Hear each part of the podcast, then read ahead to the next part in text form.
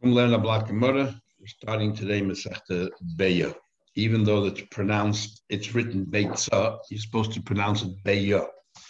As there's brought down in Magen Avraham and Shochnauch, Simon Kufn and Rav, Beitzah is a word that has allusions to other meanings that are not so nice, not so eloquent.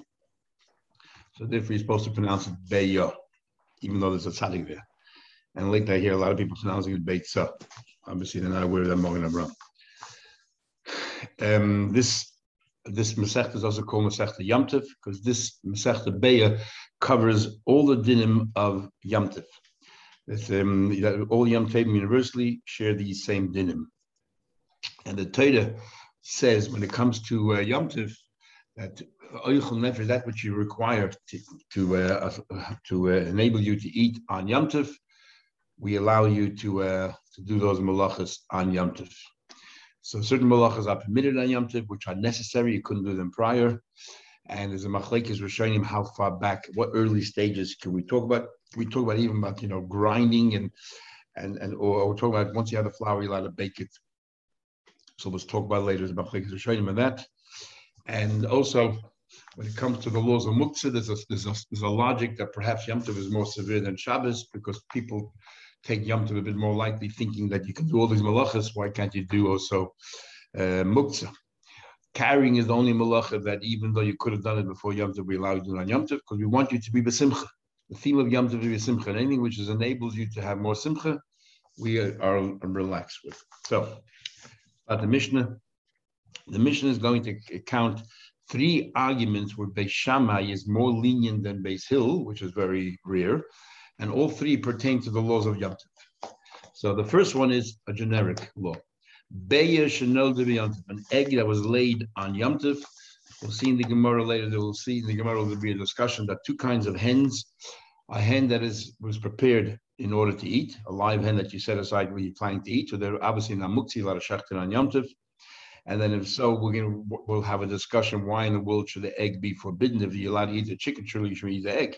If you were going to shecht the chicken, you would have eaten the egg with it. So why, if the egg was laid, should be any different, as we'll discuss in the Gemara. Or we could be talking about a hen that was set aside to lay eggs. In other words, he had no intention of eating on Yom Tov, so it is muktzah. And, and the egg, therefore, as a result, that's also muktzah. So then the discussion will be, so why would there be a machlekes if it's muktzah or not? Of course it's muktzah. So we'll just, we'll see. Beitzah shenolda Yom Tov, an egg that was laid on Yom Tov, Beis Shammai, and Beis Shammai says, te'och. Beis Shammai says, you may eat it. Ubeis Hill, Eimim, lo te'och, you cannot eat it. Teis already asks, and others showing him, why do we use the word eat and not eat? Just say mutter or asa. Because if we would have said the word mutter, we would have said mutter means you're allowed to move it around. It's not muktzah. You cannot eat it. Therefore, the Mishnah spelled out, you could eat it. Beis Shammai, Eimim, Beis Shammai says, so that's argument number one. But Beis Shammai is more lenient. He says you can eat the egg that was laid on Yom Tov. Argument number two, which has nothing, it's not a general Yom Tov question, but a specific one on Pesach. Beis Shammai says when it comes to um, when it comes, we'll see in the Gemara later. They were talking about whether we're talking about eating or bayirah. But when it comes to uh, bayirah, se'oir, because it says in the pasuk kol kol se'oir yavatzi v'teichem. And you shouldn't see any chametz. You shouldn't find any chametz in your house. So he says there are two different rules, one for se'or and one for chametz. And that is as follows. Beis Shammai says se'or, when it comes to se'or, the sourdough, the yeast, because that is not just chametz, but that, you know, is leaven, it causes other things to become chametz as well. Then we are more stringent because I is the size of an olive is already forbidden. Uh, the chametz, but when it comes to chametz, which doesn't have the power to make other things leaven, just sort of in itself, then bakar sebes. Then it's a, then it's a t- uh, date, which is larger than the olive, but smaller than an egg. So he's lenient. And Beis Hillel says, zeba zeba kazayis. No difference, se'or, chametz, always a kazayis. That's argument number two, where Beis Hillel is more machmir than Beis Shammai. Argument number three. We know when we shecht a bird, or you shecht a chaya, like a deer, venison, there's a special mitzvah called kisi hadam. You have to cover the blood with dust. We don't have this mitzvah when you shecht an animal. So what happens on Yom Tov? Can you shecht an animal when you don't have the dust available? You have to sort of dig it up. So hasheichet chaya v'oif bi Yom Tov. You shecht a chaya v'oif on Yom Tov itself. Beis Shammai, I mean Beis Shammai says yachper badekem. You dig with your shovel, you chas, and you cover it. And the Gemara we'll talk about later. The shovel is already there, and there's already loose dirt over there. So you just pick up the, the shovel and the dirt comes out. And yet Beis Hillel says also, Beis Hillel disagrees. Even then, you cannot check unless you already set aside this, the dust right before Yom Tov that you're going to use this for Kisei Hadam. Otherwise, it's looked. But a Maidim, they all agree. But the Evid, if you did shech, then now you have a mitzvah. The mitzvah say of Kisei Hadam will override that concern. That as long as you already have soft sand over there and the, and the shovel is there, so you can then take the shovel and move the sand out of the hill with Maidim Hashamai in a case where it was already done. Then the Mishnah concludes, the ashes of, a, of an oven are prepared. Now, what exactly this line means, what does the ashes of an oven have to do with what we're talking about? The Gemara will say it's a new case over there. And we're going to talk about if the ashes were created on, on Yom Tov or before Yom Tov, if you can use those ashes as dust. We'll see you later in the Gemara. Okay, Gemara. So we're trying to understand first, what's the case of the Tarnagom? What are we talking about? Remember, I told you two kinds of hens. A hen which was meant to be eaten, then it's namukza. Then we have to wonder about the egg. What's the problem? Or it's a hen that was set aside for laying eggs, which means it is mukza. And again, the egg definitely is mukza. What's the discussion? So the Gemara will say, and we're going to answer different ways. Have to learn either one. The Ma'aske, what are we talking about? The hen that was meant to be eaten. Then what's the hill's problem? Why does he say you cannot eat a laid egg? Uchla, the ifrasu, it's food, it's part of the hen. You could have eaten the hen. Why can't you eat the egg? Ella must be talking about Tanagay. There's a hen set aside to lay eggs. In other words, it is muktzit for eating. You only set aside to lay eggs. No, so Maita Maida Bishami, why Bishami hold that you could eat the egg? It's muktzit. Mukti says, well, that's a problem. Well, my kushya, what's the problem? We know there's an argument as to whether there's muktzah or not. Maybe Bishami holds, like Reb Shimon, that there's no muktzah. Says, well, my kushya, dealing with Bishami, let's no muktzah. Maybe Bishami doesn't even hold to the laws of muktzah. So what's your kasha? He he holds that a tarnagah is set aside for laying egg. Not only the egg is permitted, maybe even the tarnagah is permitted because they don't hold the muktzah. No, right now we thought that even those who don't agree with muktzah, there are different degrees of muktzah. And the kind of muktzah that we're talking about over here is called noilid. Noilid, even Rav Shimon doesn't agree with, let's say, the general principle of muktzah Shabbos, agrees there are certain laws of muktzah, like muktzah machem chasar and kiss, where there's a big loss and you're not going to play around with it, you're not going to tamper with it, then Rav Shimon's ma'ida that's completely removed from your mind is muktzah. We would have thought that noilid is, it seems more like breaking the spirit of Shabbos than any other kind of muktzah. What's noilid? Noilid is something that wasn't here before, suddenly it appeared in Shabbos. Isn't that what Shabbos is all about? The world was created and we now cease creating the world. So we would have thought that noilid is a type of muktzah that even those who don't agree with muktzah, the principle of muktzah, will agree that noilid is different. And that's why we're asking, even Rabbi Shammai, if this bird is set aside not for eating but for laying eggs, how can you eat an egg that came from it? That laid egg is new, it's noilid. We think more explains the question. I feel I'm just trying to muktzah, even those who say muktzah permitted, but noilid also, noilid should be forbidden. So my tamayu the Beishamai, why in the world does Beishamai say that it's all right that you're permitted to eat the egg? Amar Rabbi Nachman. So we're going to have a number of answers in the Gemara. First, the Gemara is going to go down the direction of muktzah. Now, if the direction of muktzah, then how come Beishamai is lenient over here? But we're going to say Beishamai holds no muktzah, no noilid. Your assumption is wrong. Rabbi Nachman, really, we're talking about Betanagelis or Medgabeim. We're talking about a hen that's there to lay eggs, and therefore it is muktzah. With the Islay Muktzah, Islay Noilid, those who agree with the principle of muktzah agree with the principle of Noilid. Oh, but the Leslie Muktzah, Leslie Noilid. But those who don't agree with the principle of muktzah don't agree with the principle of Noilid. And therefore, Beishamai holds like Reb Shimon that there's no muktzah, there's no noilid, and that's why he permits you to eat that laid egg on Yom Tov. And Beis Hillel, Rabbi Yehuda, Beis Hillel, Rabbi Yehuda, there is muktzah and therefore there's noilid. Says the Gemara, Umi Amar Rab Nachman Hachi, did Rab Nachman really say that? Why not? What's the problem? So Gemara explains. um, did Rab Nachman really say that Beis Hillel holds like Rabbi Yehuda, that muktzah is forbidden and therefore noilid is forbidden, that's why the egg is forbidden?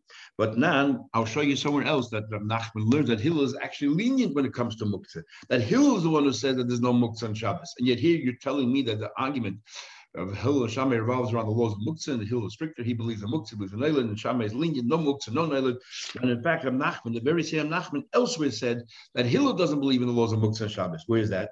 Because now we learn, Beis Shammai, I mean, we had in the Mishnah, Beis Shammai says, Magbiyin ma'al shulchan, then on Shabbos, after you finish eating, let's say your chicken or your meat, the bones which you no longer plan to eat, so l'chayv it's muktzah, he holds, you're allowed to lift it from the table, the bones, uklipin, and the shells. In other words, he doesn't believe in the laws of muktzah.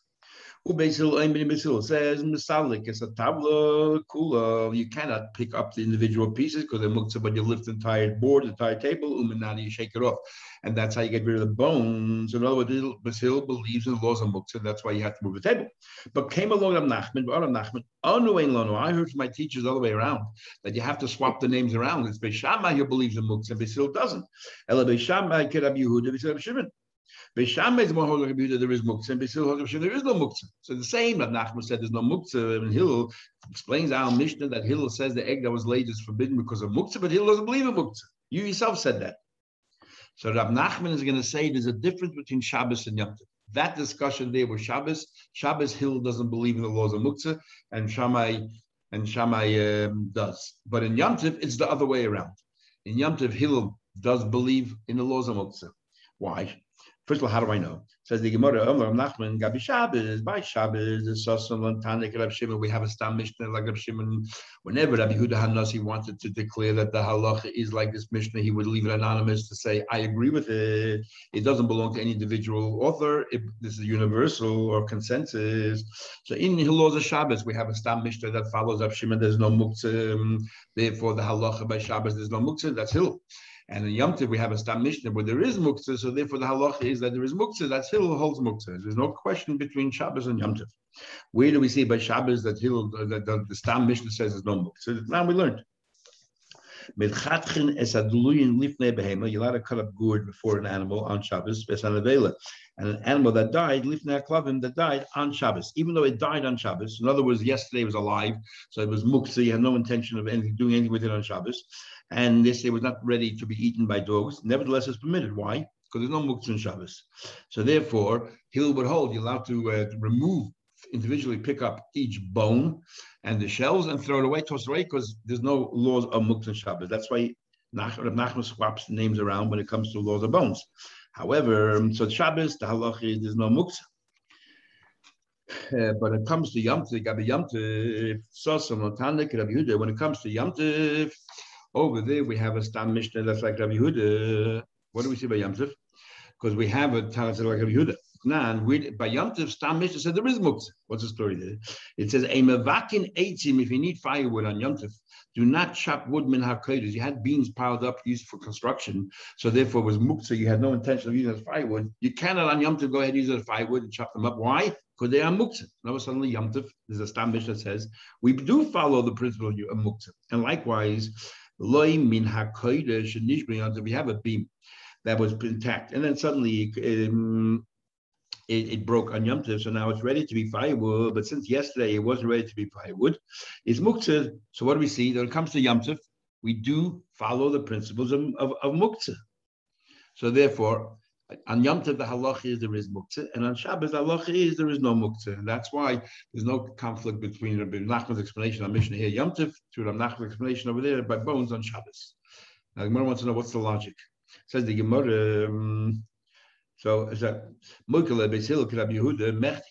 So Mor said, I don't understand. Man Stasman says, who's the one who decided the Stam Mishnah and anonymous missions? It's Rebbe. So Maishna B'Shabbos, why is it when it comes to Masechta, when it comes to the laws of Shabbos, the Saslan Reb Shimon there, he decides to align himself with Shimon that what that there's no Muktzah. Or Maishna B'Yom Tov, why is when it comes to Yom Tov, the Saslan Reb Yehuda, when it comes to Yom Tov, he said, I follow Yehuda, there is Muktzah. What's the logic of that? Amri Mar explained there is a logic to it. Shabbos, the Chamida, Shabbos, which is so stringent, Shabbos, which is so stringent, people take Shabbos much more seriously and people won't treat it lightly. So we don't have to be that strict when it comes to the laws of Muktzah. So Salam Kirab Shimon, the make with follows, if you follow Reb Shimon, that is lenient.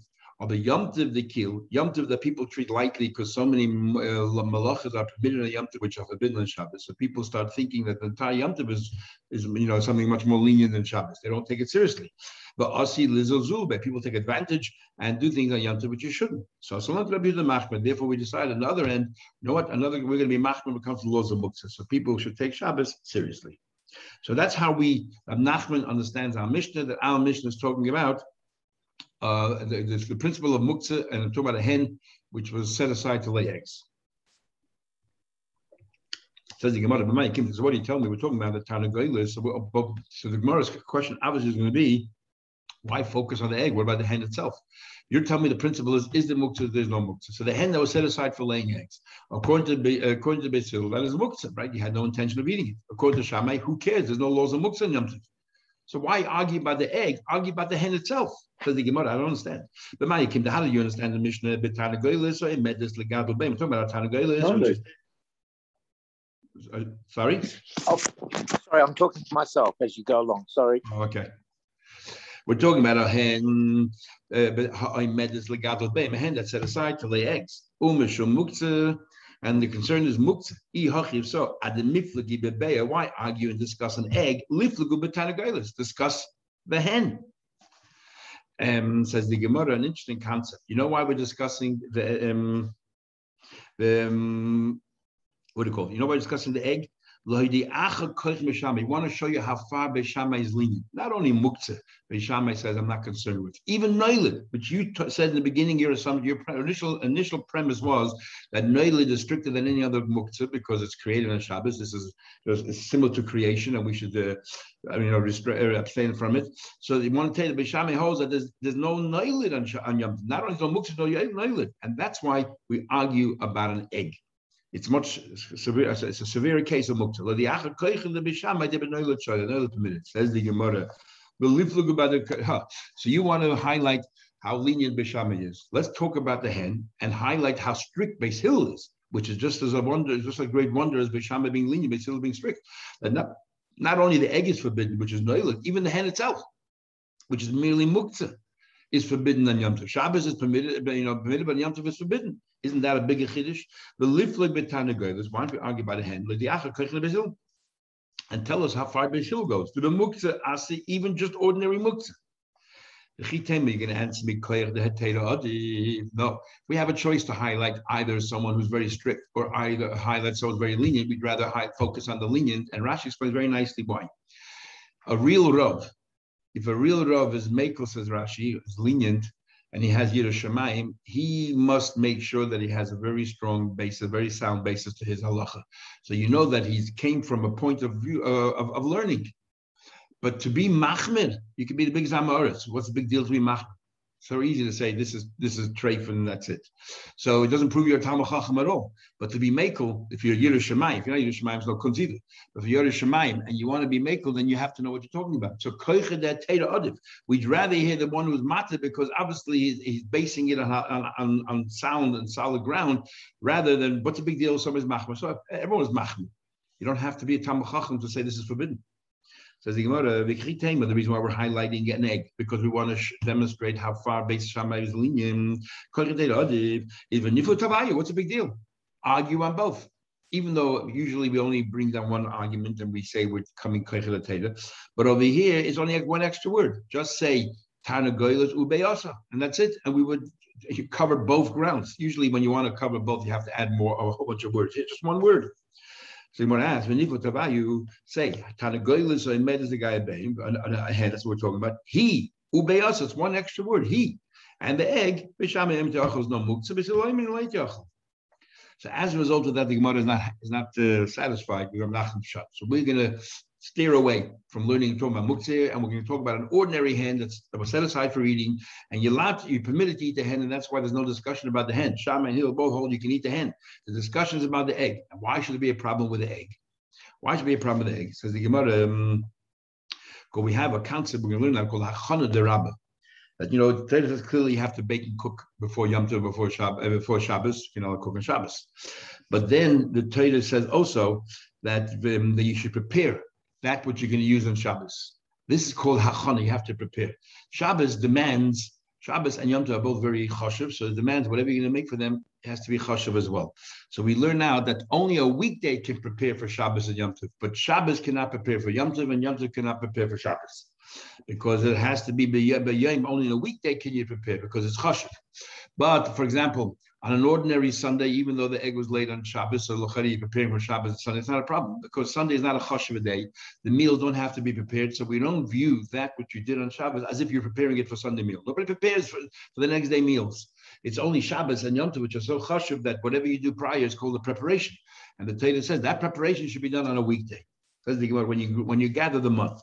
Says the Gemara, Umeshum hachon uh, here. So the Gemara Rabba, lo olam tanageilis melachil. We're talking about tanageilis that was meant to be eaten. So if it's meant to be eaten, so what's the problem? The problem that we're talking about is a case where Sunday was Yom Tov and Shabbos was the day before, and so therefore the egg is is laid on Sunday. It was finished, completed on Shabbos. That means that Shabbos prepared for Sunday, even though it, you didn't do it. It happened naturally. The Abishchak did it. It's still it's still a preparation, and we don't. And the Torah says only the weekday should prepare for Yom Tov and Shabbos, but not Shabbos should prepare. Um, any egg that was laid on Sunday was completed yesterday on Shabbos. The Rabbi said, on the sixth day and the weekday, you should prepare what you need for Shabbos with the double month. And uh, and Shama and, and and and what do you call it? And as Rashi explains, it can't be talking about baking and cooking, because that is a separate passage. You should cook everything and bake everything before Shabbos. Or Taisa said that's not really called preparing, because all it is you're you're you're you're changing the food. Here it's talking about something like brand new, something wasn't there before, and you brought it in. Choil meichel leShabbos. We live in the pasuk. A six day, a weekday can prepare for Shabbos. The choil meichel leYom Tov. A weekday can prepare for Yom Tov. But they ain't Yom Tov meichel leShabbos. They ain't Shabbos meichel leYom Tov. Yom Tov cannot prepare for Shabbos, and Shabbos cannot prepare for Yom Tov. So we're talking. Our Mishnah is talking about a case where Yom Tov was on a Sunday. Or uh, Yom, uh, and because Yom Tov was on a Sunday, that means the egg was complete on Shabbos, and Shabbos cannot prepare for a Sunday. Says the Gemara, Abaye, of course, jumps on him straight away and says, fine, what about on a Tuesday Yom Tov, or a Wednesday Yom Tov? If an egg was laid on a Tuesday or a Wednesday on Yom Tov, you shouldn't be able to eat it because it was prepared on a weekday before. What's the problem? Yet our Mishnah makes a general statement that without any exceptions, that an egg laid on Yom Tov is always forbidden. Amalei by the way, according to you, Yom Tov amatish, if Yom Tov falls out during the week, it should be permitted. And says Rabbi, the reason why if Yom Tov falls out on a Tuesday or Wednesday or Thursday, if the egg was laid then, you cannot eat the egg, because next time if Yom Tov falls out on a Sunday, you'll think also you can eat the egg, but they can't, because the egg laid on Sunday was, was actually completed on Shabbos. That means Shabbos is preparing for Sunday. Says the Gemara, um, Shabbos the Alma Tishrei.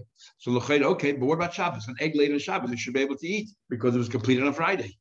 Says the Gemara again. If Yom Tov was on a Friday, then Yom Tov was when the egg was completed, so Yom Tov prepared Shabbos. That's forbidden.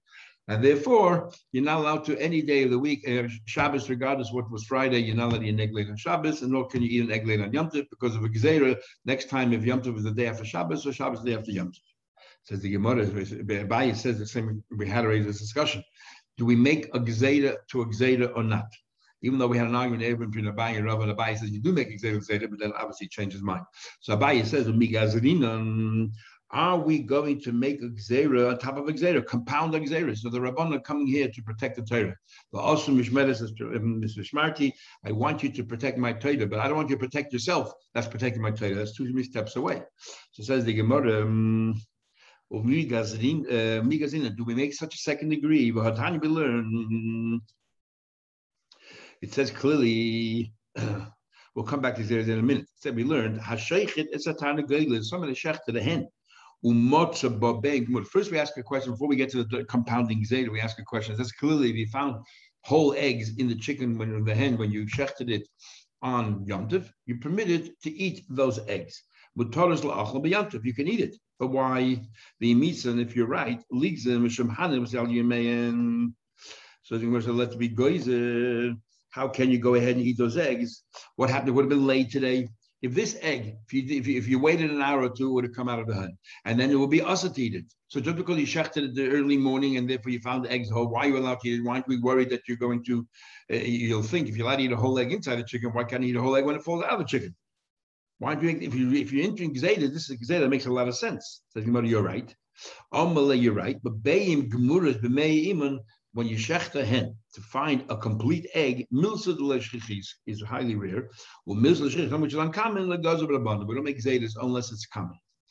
Unless it's common. Rabbi Yasef. So that's one answer. The answer basically is that it's uh, not muktzah. It's to do with uh, it's to do with hachana de rabba, and that is that it's a hen. The hen is all right because it's not muktzah. You're meant to eat it, but the egg you, it was prepared yesterday, and if yesterday would have been Shabbos, it's a Shabbos prepared for Yom Tov. Rabbi Yasef along the same lines, agreed that the hen is no problem because you can eat it. But what's the problem with the egg? Why we were gazed by the egg is for um, uh, because it's uh, something similar On Shabbos, we would have forbidden as well. What do you mean? Rabbi Yasef says, it's very similar to the case if, a, if an apple falls off a tree on Shabbos, you're not allowed to eat it. Why? We're scared, you don't go pick it. So same thing over here. If the egg was um, was um, was laid on Shabbos, it's no different. It looks like a fruit that fell off the tree on Shabbos and, or on Yom Tov, and therefore you cannot eat it. Says Zimor, I don't understand.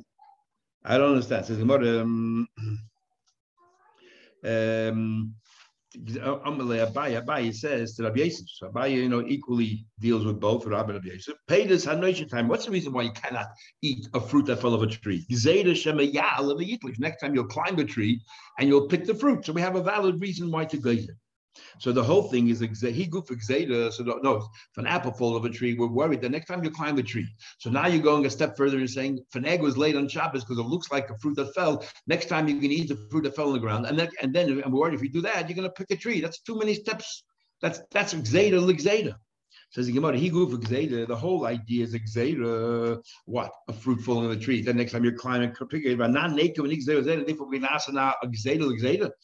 to say that you're not allowed to eat, because the egg, what do we worry about the egg? You're going to go pick the egg out of the chicken? No. We're just saying that if you're going to, the way Abaye understood, if we're going to allow you to have the egg that was laid on Yom Tov, next time you'll eat the fruit that fell down on Yom Tov. And if you do that, next time you climb the tree. Isn't that two steps removed? Says no, when they actually made that decree and they said that fruits that fall off a tree is forbidden, and the reason because you might climb a tree.